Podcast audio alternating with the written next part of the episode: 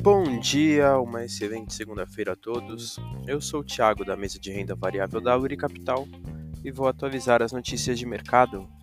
No mercado internacional, fechamento de sexta-feira, o S&P 500 caiu 0,01%, DXY caiu 0,19% e os Treasuries para dois anos subiram 0,32%. As bolsas internacionais fecharam estáveis, com o mercado ainda cauteloso com a situação da crise na China principalmente em relação ao setor imobiliário. No mercado doméstico, fechamento de sexta, o Ibovespa subiu 0,37%, o Dow Food caiu 0,10% e o DI1F27 subiu 0,24%. A bolsa doméstica fechou em leve alta, encerrando a sequência de 13 quedas consecutivas, um alívio no cenário internacional em relação aos treasuries americanos e com o setor de varejo subindo de olho na queda dos juros futuros. Indicadores internacionais para o dia de hoje.